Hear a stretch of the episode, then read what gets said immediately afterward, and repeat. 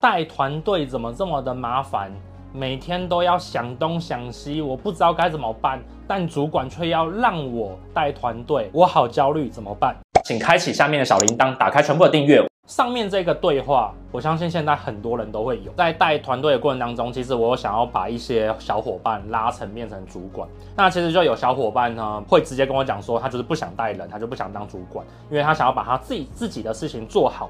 然后呢，他可以在专业上面他一直钻研，但是他想要去把东西去平衡好，去安排好别人的事情，他觉得很受挫，或者是他不知道该怎么办，而形成出这种主管的焦虑。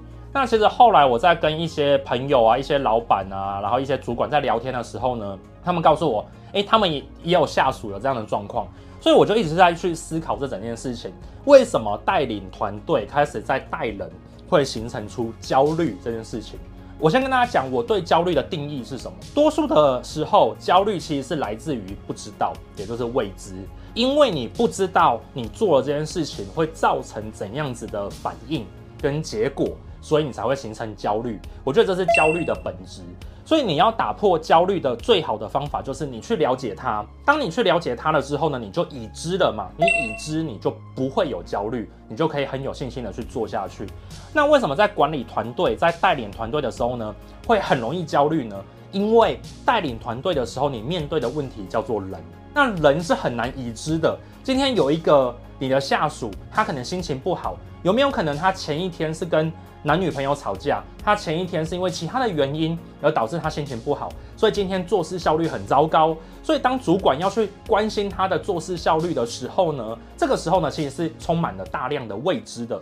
所以现代的人因为讨厌这种焦虑，所以呢，慢慢的就有很多人不想要当主管，他想要呢就是做好自己的事情就好。这个是我钻研真正在带领团队的时候呢，主管会产生出来的一个焦虑的本质。那我就要去思考啊，其实我也会遇到啊，我也不是第一天就是就带了这么多团队就懂了。所以我在去思考，当我在带领团队的时候，我面对到团队当中这种未知的事情的时候，我会怎么处理？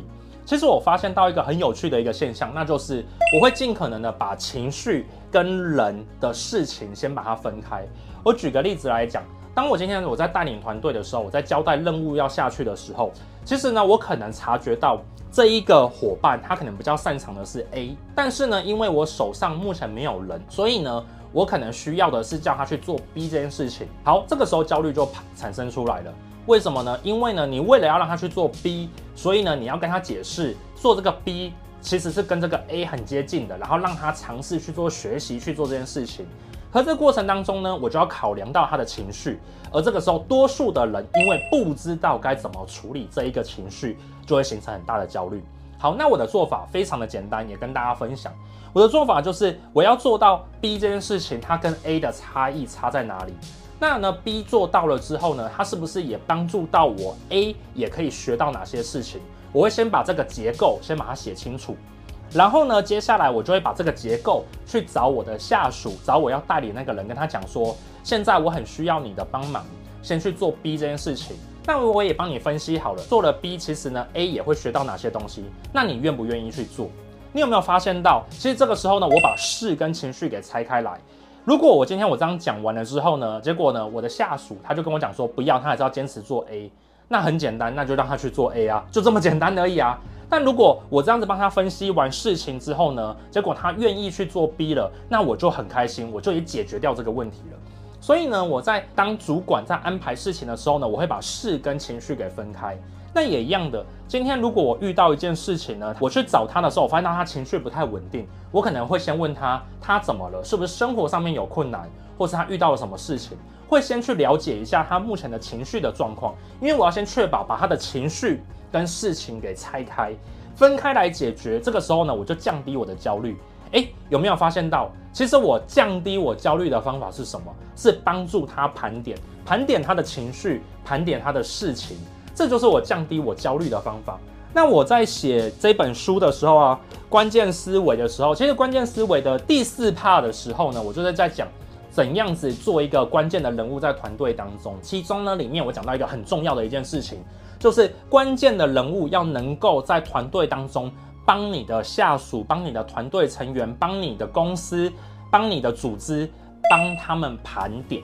有注意到了吗？所以其实为什么今天管理的人，今天上司，今天你当管理职的人会会焦虑，是因为你不知道怎么盘点你下属的事情，你下属的情境，你下属的工作，所以你会产生出焦虑。所以呢，你如果要做好一个管理职的话呢，第一，你要先懂得怎么盘点自己的事。第二，你要懂得如何帮助别人盘点他的事情。一旦这两件事情做好了之后呢，其实你的这管理上面的焦虑就会不见。所以啊，关键思维我在这本书里面就这样写啊。其实多数的时候啊，我们遇到的这种就是焦虑啊，就像我刚刚前面讲的一样，是来自于不知道。那来自于不知道的话，你要怎么解除不知道这件事情？最好的方法就是先面对。而在面对，我的用语叫做先盘点。先面对，先盘点，然后呢，找到我的问题，再去解决方法。这个时候呢，就可以让我们自己事半功倍。所以啊，我们在管理的过程当中啊，最常遇到的焦虑其实就是这一种。那我这件事情其实也造成我很严重的困扰，因为现在大家都不太愿意去担任这个中阶管理职或者是初阶管理职的时候呢，其实我们就要去训练出一套怎样子面对在管理团队时候的焦虑的方法论，去把它弄出来。我相信现在有很多的企业主，很多的管理职，其实都在想这整件事情。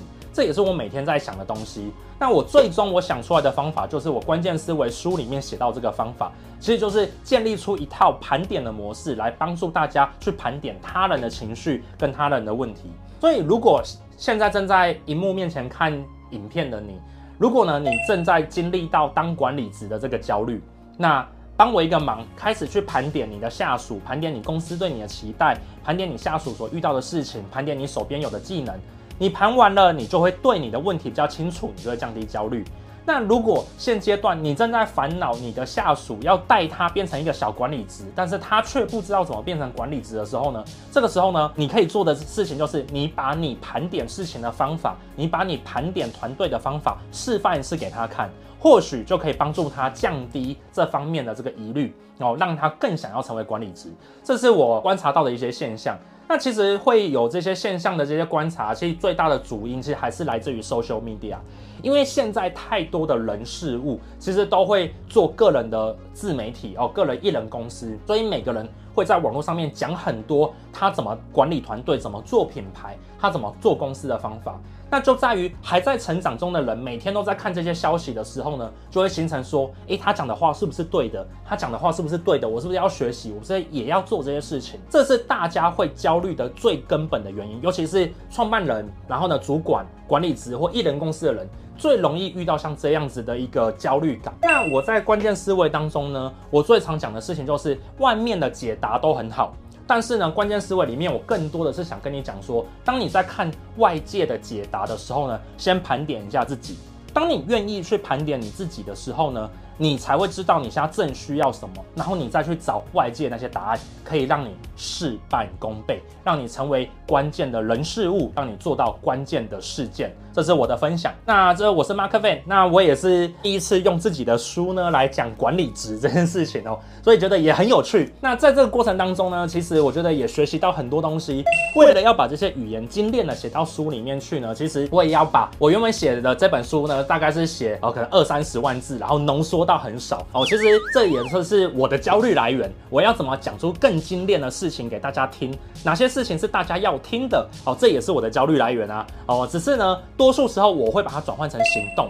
当我有这样子的焦虑的时候，我就想说，好，把它列出来。然后这句话是给初阶管理职看的，这句话是给刚毕业的人看的，这句话是给谁看的？我就把它拉出来，我就可以去精炼了。哦，这个呢，就是我当我面对到焦虑的时候，我会处理的方法。我会把焦虑转换成面对。面对我会去盘点，盘点完了之后呢，我会去把它写出我的行动方针。所以当有行动方针，我的焦虑就会打败它了，就可以结束。想跟大家分享哦，那这本书呢是我的很多的经历跟想法，那希望可以帮助到大家。或许呢用这本书呢，你可以从中呢找到一些借鉴，或者用我的方法呢试着去做，或许能帮到你。那我的宗旨都没有变哦，我都写在后面，Better than yesterday。我希望呢每一位看过我的内容影片。还有跟我相处过的人呢，都有这样子的一个掌握的基本准则，那就是让明天的你为今天的你骄傲，让今天的你成就明天的你更好。好，那我是马克 man。如果呢，你希望可以看到更多的话呢，你可以来买这本书《关键思维：解除焦虑，成为不凡的关键人物》。